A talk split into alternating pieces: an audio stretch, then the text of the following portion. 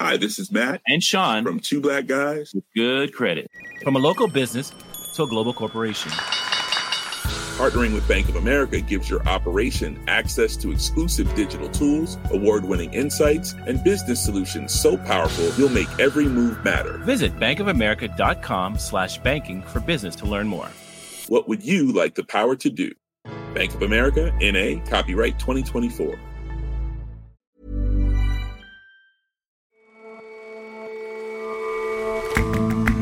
Hello and welcome to The Intelligence from The Economist. Today, from London, I'm your host, Jason Palmer. Every weekday, we provide a fresh perspective on the events shaping your world. Plenty of Russian men would prefer fleeing their homeland to being drafted into the war in Ukraine, but few would go to the lengths, would take the risks that two men did escaping in a tiny boat from Russia's Far East. We hear their hair-raising story.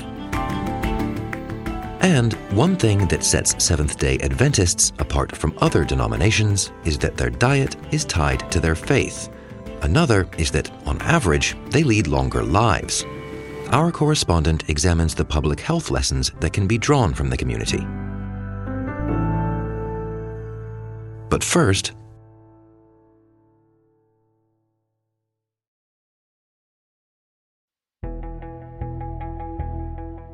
there's a little jostling going on at the top of a ranking that no one wants to win, the list of cities with the filthiest air. One pattern is clear. A new list from the World Bank says 9 of the 10 cities at the top are in South Asia. In part, it's a question of population, of policy, of local practices like burning off the stubble after grain harvests. But it's also a question of geography. The Indo-Gangetic Plain, bounded by the Himalayas to the north, traps pollution in a huge swath of land, and pollution doesn't pay any mind to national borders. It used to be that Chinese cities topped that unhappy ranking, but policies on emissions there have brought considerable success, policies from which South Asians could start drawing some lessons. An easy way to tell how polluted it is in Bombay is to take a ride down the Bandra Worli Sea Link, which is this big bridge over a small bay that connects two bits of the city. Leo Marani is The Economist's South Asia correspondent. On clear days, you can see the skyline, which is quite a majestic skyline. But recently, especially on many days in January, the city just vanished. There was just a grey haze there, and you had no idea that there were any buildings behind it whatsoever, let alone 40 and 50-story ones. Bombay's been having a rough few weeks and a rough few months, but it's far from unique. All of South Asia has been having a terrible winter when it comes to air quality. Delhi is usually the most polluted city in the world, as well as its satellite cities. In Pakistan, in Lahore, things are pretty horrible. They had to extend school holidays because they couldn't let their kids go out. In Dhaka, a colleague recently was in town and he said he could barely see anything. And it's not just this region of the Indo-Gangetic Plain, but also high up in the mountains in Kathmandu, the capital of Nepal. The smog is obscuring the Himalayas. In Peshawar, near the border with Afghanistan, the air quality has plummeted. The pollution really is spreading across the whole region. And presumably all of that pollution is not just an eyesore, but a health concern. It is a massive health concern. I mean, I can tell you personally that I have had a cough in recent weeks because just of the horrible air quality. I recently bought my mum an air purifier, which is something, people in Bombay really didn't do. It was something we sort of thought people up north did. But on a much broader scale, out of the 7 odd million people every year who die because of air pollution, 2 million of those are in Bangladesh, India, Nepal and Pakistan alone, mostly in India, simply because it has the largest number of people. There's various kinds of pollutants in the air. The worst of this stuff is something called PM2.5, which is very fine particulate matter, really teeny tiny, even smaller than a human hair. And that stuff is really dangerous because it can burrow deep into your lungs and enter the bloodstream, which increases the risk of heart and lung disease and of strokes. Moreover, even if the air pollution is not actually killing you immediately, it's reducing average life expectancy by 2.9 years globally, by about 5 years in India, and in some really badly affected parts of the Indo-Gangetic Plain, which is up north in India, by as much as 7 years. It's also bad for the economy. In 2019, a study published in The Lancet, which is a respected medical journal, estimated that India's economy lost 1.4% of GDP, or about $37 billion, because of pollution-related death and illness. Another study calculated that India lost 1.3 billion working days that year due to employees staying at home or because their family members were unwell because of pollution. So you say that the problem is getting more widespread, but it's certainly not a new one. What's being done? It's not a new one at all. It's something that has concerned citizens across the region for quite a long time. It's frankly astonishing that not more has been done so far. In 2019, India launched a national clean air program with the aim of improving air quality in around 130-odd cities. 4 years in, by January this year, only 38 of those were on track to hit their targets. In many cities, including, again, those far outside the Indo-Gangetic Plain, such as Bangalore in the south, Chennai in the south, Mumbai here in the west, they've all gotten worse. Next, Pakistan. They've been thinking about launching a national clean air program focused on provinces instead of cities, but haven't got around to it. Bangladesh drafted a Clean Air Act in 2019, has not passed it. So there's surprisingly little being done, despite the fact that this is an obvious and urgent problem, and one that affects everybody. And even what is being done. I mean, if you look at India's National Clean Air Programme, that's a start. At least something's happening. But it is far, far, far from enough. And the main reason for that is that even if cities did everything in their power to reduce their own emissions, to clean up their own streets, to eliminate building and construction dust and all of this stuff, they would still be horribly polluted because in most South Asian cities, less than 50% of the pollution comes from within the city itself. So less than half of a given place's pollution arises in that place. Where is it coming from? Well, if you think about it, Jason, humans create city limits and state boundaries and international borders and all of that. But air, like water, circulates the way it circulates. So in a city like Bombay, a lot of the pollution comes from the mainland. In a city like Delhi, a lot of the pollution comes from the states surrounding it. In November, for instance, which is the worst time in Delhi, the reason is that in the state of Punjab, to the west, farmers are burning the stubble that is left on their fields as an efficient and cheap way to prepare for the next season of sowing. In Dhaka, the capital of Bangladesh, it's surrounded by all these extremely inefficient and dirty brick kilns. And there's very little you can do as a city about those things out there. You don't have jurisdiction. And it's not just, in your immediate neighborhood. In India's Punjab, about 30% of the pollution originates in Pakistan. In Bangladesh's major cities, about 30% of the pollution actually originates in India. And sometimes this goes back and forth, because wind patterns change. So this is everybody's problem, one that needs to be solved collectively. But how to do that? As you say, there are issues of state borders and jurisdiction. True. So, let me at the outset say that the idea of India, Pakistan and Bangladesh and Nepal all working together is a bit fanciful talking today in 2023, perhaps one day. However, states within countries working together should be possible. It's something that's been shown to work elsewhere. Take China. Before Delhi became the sort of poster city for horrible air, it was Beijing. And yet they've done a remarkable job of cleaning up their pollution. What the government did after some particularly horrific episodes is they created an authority that is in charge of managing something called an airshed, which is a jargony word for a region in which air circulates. That took in Beijing, Tianjin, and 26 other prefectures that were nearby. And so with that sort of management, you can actually achieve a lot more. So are policymakers taking note there? Are there moves to roll out this kind of setup in South Asia? South Asia so far has only one of these, which is the Commission for Air Quality Management, launched a few years ago in Delhi. So that's responsible for the National Capital Region, which is about 55,000 square kilometers, 46 million people, covers Delhi plus a number of other states. And they also have this sort of vague extra power, which is adjacent areas. And already there's some modest gains being seen. According to official figures, Delhi's average daily concentrations of PM2.5 declined last year to 98 micrograms per cubic meter from 105 the previous year. But there will have to be a huge expansion of such efforts all across India, in several regions in Pakistan, and ideally one day across countries. You said that the idea of that kind of international cooperation was fanciful, but that surely this eventually becomes so big a shared problem that cooperation becomes all but necessary, no? Perhaps. I mean, I think we're in the realm of pure speculation here, but I can imagine a point where India, for instance, buoyed by the success of the CAQM management in Delhi, sort of extends that approach throughout the country, but there's still pollution coming in from neighboring states, or another country does that and has pollution coming in from India, and then there's some progress. But you must remember that these are very, very big countries. There's a lot that can be done internally and very simple stuff. Brick kilns can be made more efficient or shut down.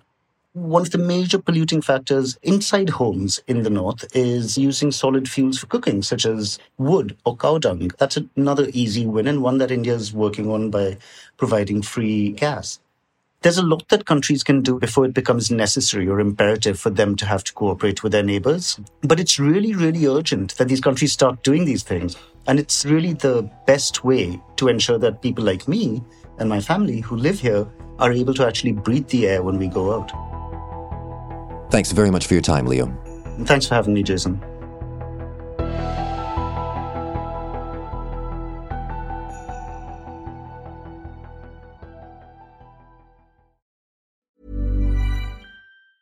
Hi, this is Matt and Sean from Two Black Guys with Good Credit. If you own or operate a business, whether it's a local operation or a global corporation, partnering with Bank of America could be your smartest move. By teaming with Bank of America, you'll enjoy exclusive digital tools, award-winning insights, and business solutions so powerful, you'll make every move matter. Position your business to capitalize on opportunity in a moment's notice. Visit bankofamerica.com/bankingforbusiness to learn more. What would you like the power to do? Bank of America, N.A., copyright 2024.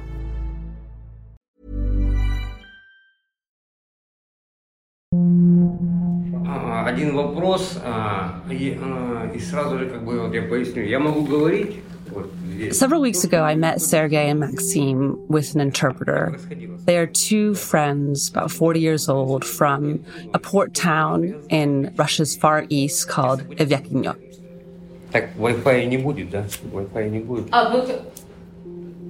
Sergei is this really outgoing, dynamic truck driver. Maxim, much more reserved. He's a fisherman.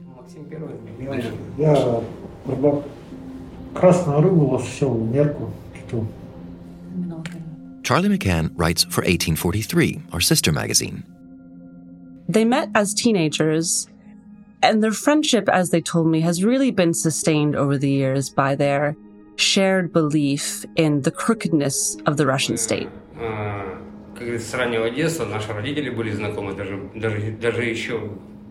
Sergei talked about how the country feels like a concentration camp. There's very little freedom of expression. And they both talked about how they think the war in Ukraine is not just pointless, but evil. And they said it was inconceivable for them to fight for a government that they despised as much as they do. Speaking out against Russia is dangerous in the country, Sergei told me. He knew that people would happily report criticisms to the government. He couldn't help himself. He would tell everyone in their small town what he thought about the state. And he also talked a lot about the war in Ukraine, how he was vehemently opposed to it. Eventually, he got in trouble. In August, the FSB, Russia's internal security agency, charged Sergei with extremism and told him not to leave the town without their permission. So that was when he decided to flee, but it was a close call.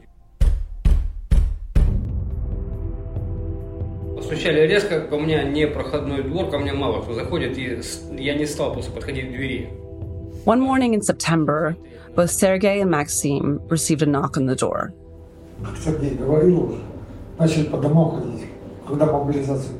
Both knew not to answer it, because of course it was the government looking for conscripts for the war in Ukraine.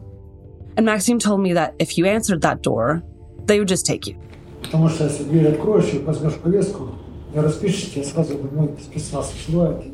So Sergei asked Maxim to come round to his house.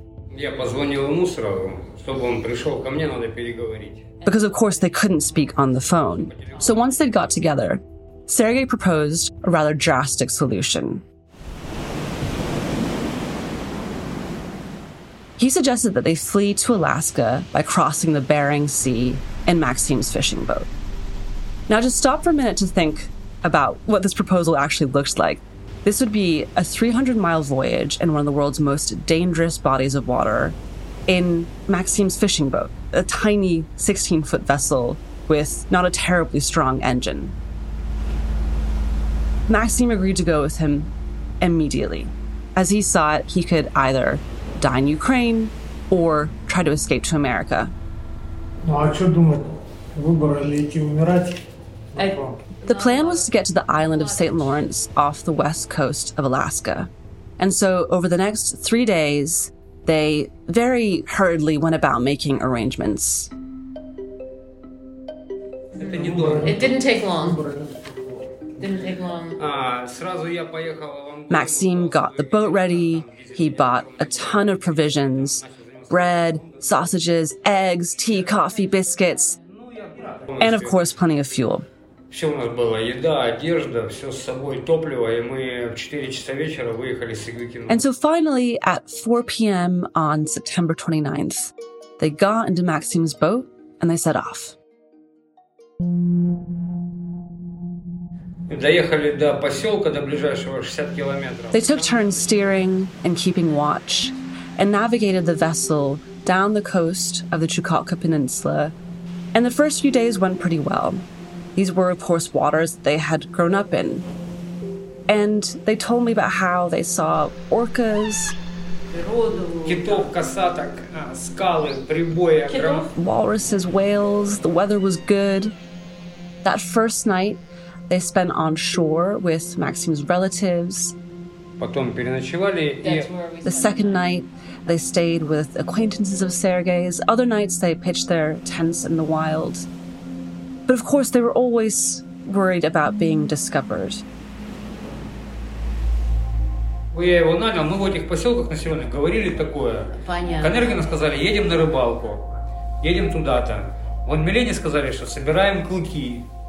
they were back in the boat, they didn't say much to each other. They told me they just thought, if only we could make it without getting caught.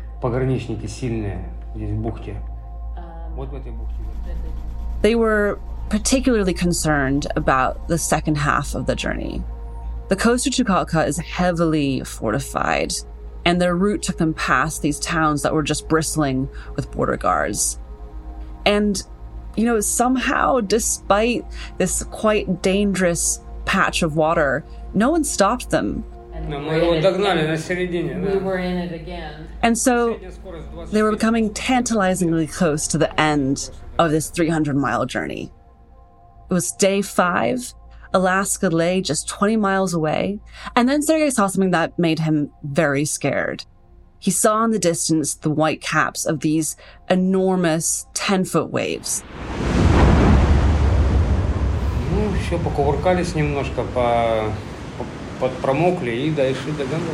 They were about to run into a gale.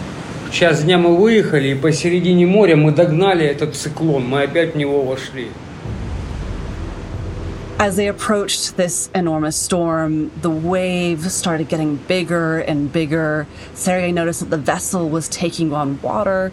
And by that point, they were being tossed between what Sergei described as these walls, just gigantic mammoth waves. Sergei closed his eyes and thought, I shouldn't be here. No human should be in this place. The only reason they survived was because of Maxim. He is such a deft sailor. And then they arrived in American waters. Morning in Gamble. Gamble. Yeah. They arrived in the town of Gamble, and a lot of people came to check out these strangers. At first, the locals, seeing that these people were wearing camo jackets wondered if they were Russian soldiers.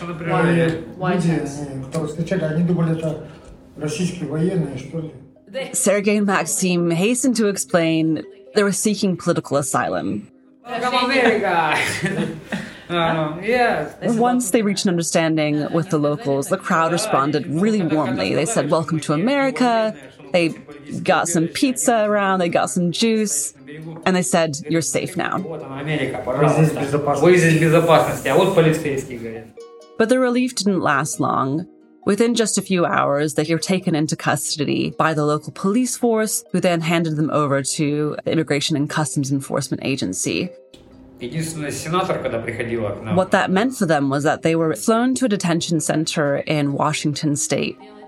I mean, obviously they were fed, but the food was very bad. You know, Sergei told me it was rice and beans, beans and rice. They both said it was a miserable experience. They had never expected to be treated in this way. And yet, they wanted to be in the U.S. I asked Sergei, what did he think of America? And he told me he knew it was a free country with functioning laws. That was why he wanted to be in the U.S. And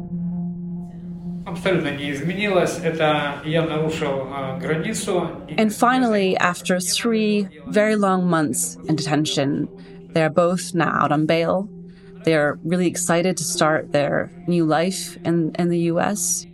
They're both hoping to build lives for themselves in a country where they think they can be free to express their opinions and live their lives without fear of retaliation.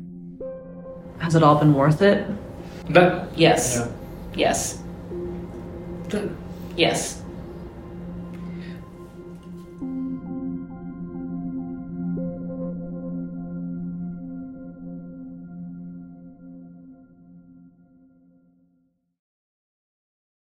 We all sing Happy Birthday?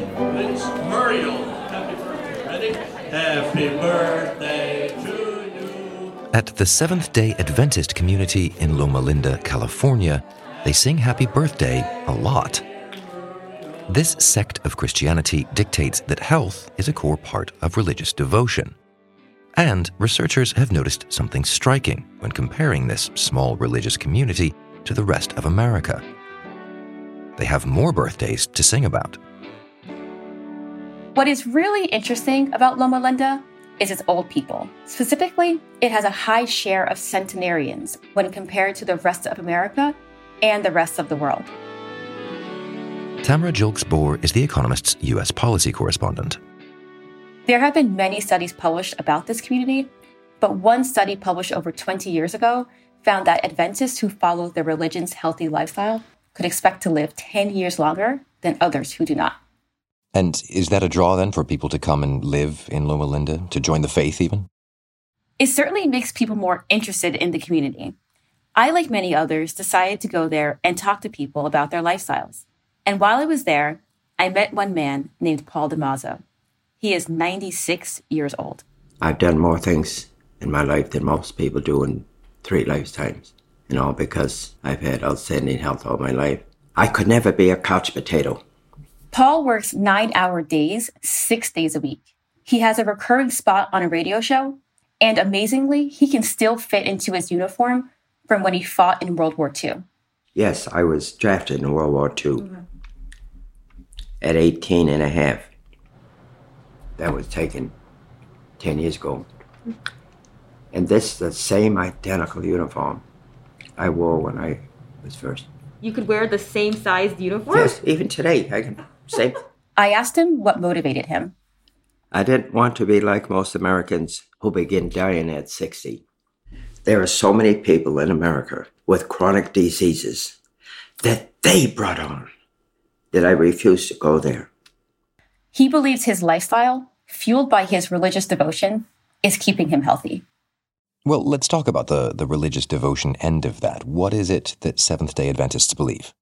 Yeah, so Seventh-day Adventism is a denomination of Protestant Christianity that observes the Sabbath on Saturday and hopes for the imminent second coming of Christ. In the mid-1800s, the founder of the Seventh-day Adventist community, Ellen White, claimed she had a vision. The vision told her that she and her brethren should eat food as it grows out of the ground. They must also be careful with animal products and avoid smoking, alcohol, and drugs. As a result, most Adventists are vegetarians and they do not smoke or drink.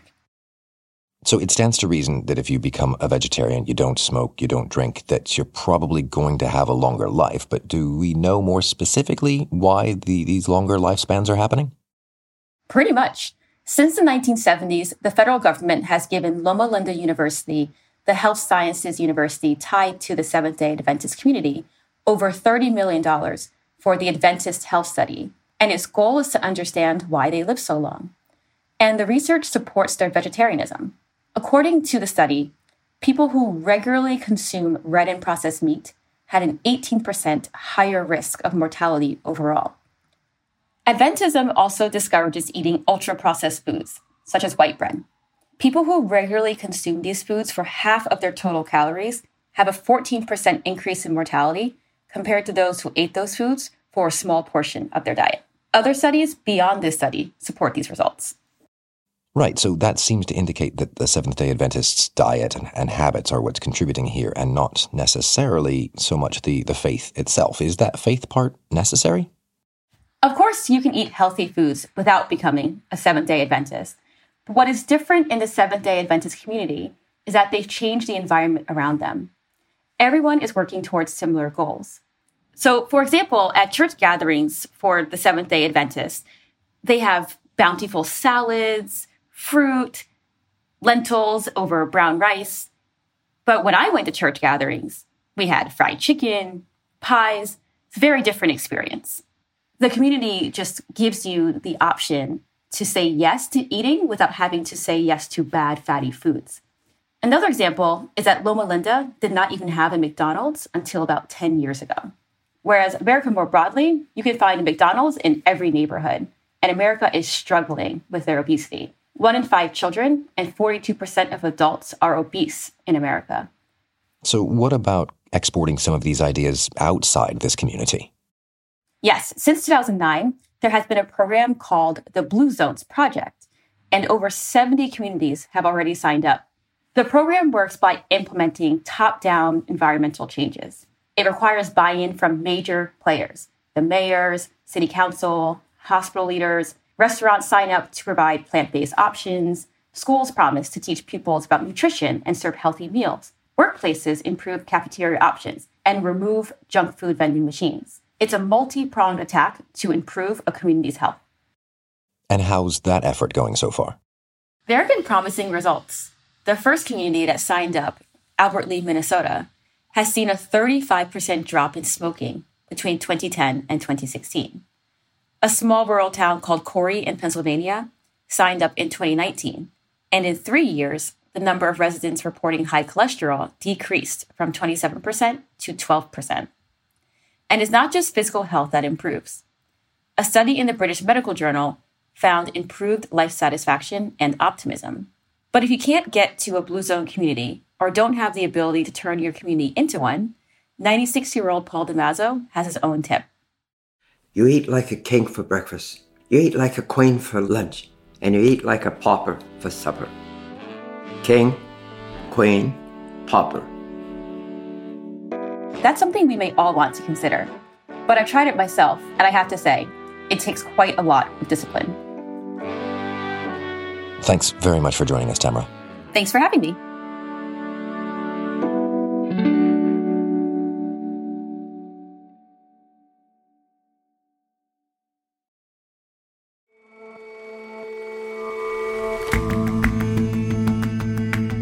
That's all for this episode of The Intelligence.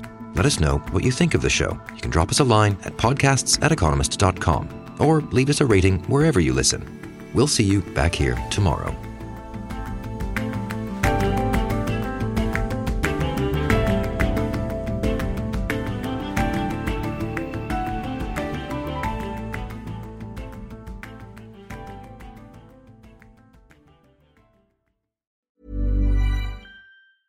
Hi, this is Janice Torres from Yo Quiero Dinero. From a local business to a global corporation, partnering with Bank of America gives your operation access to exclusive digital tools, award-winning insights, and business solutions so powerful, you'll make every move matter. Visit bankofamerica.com/banking for business to learn more. What would you like the power to do? Bank of America, N.A. Copyright 2024.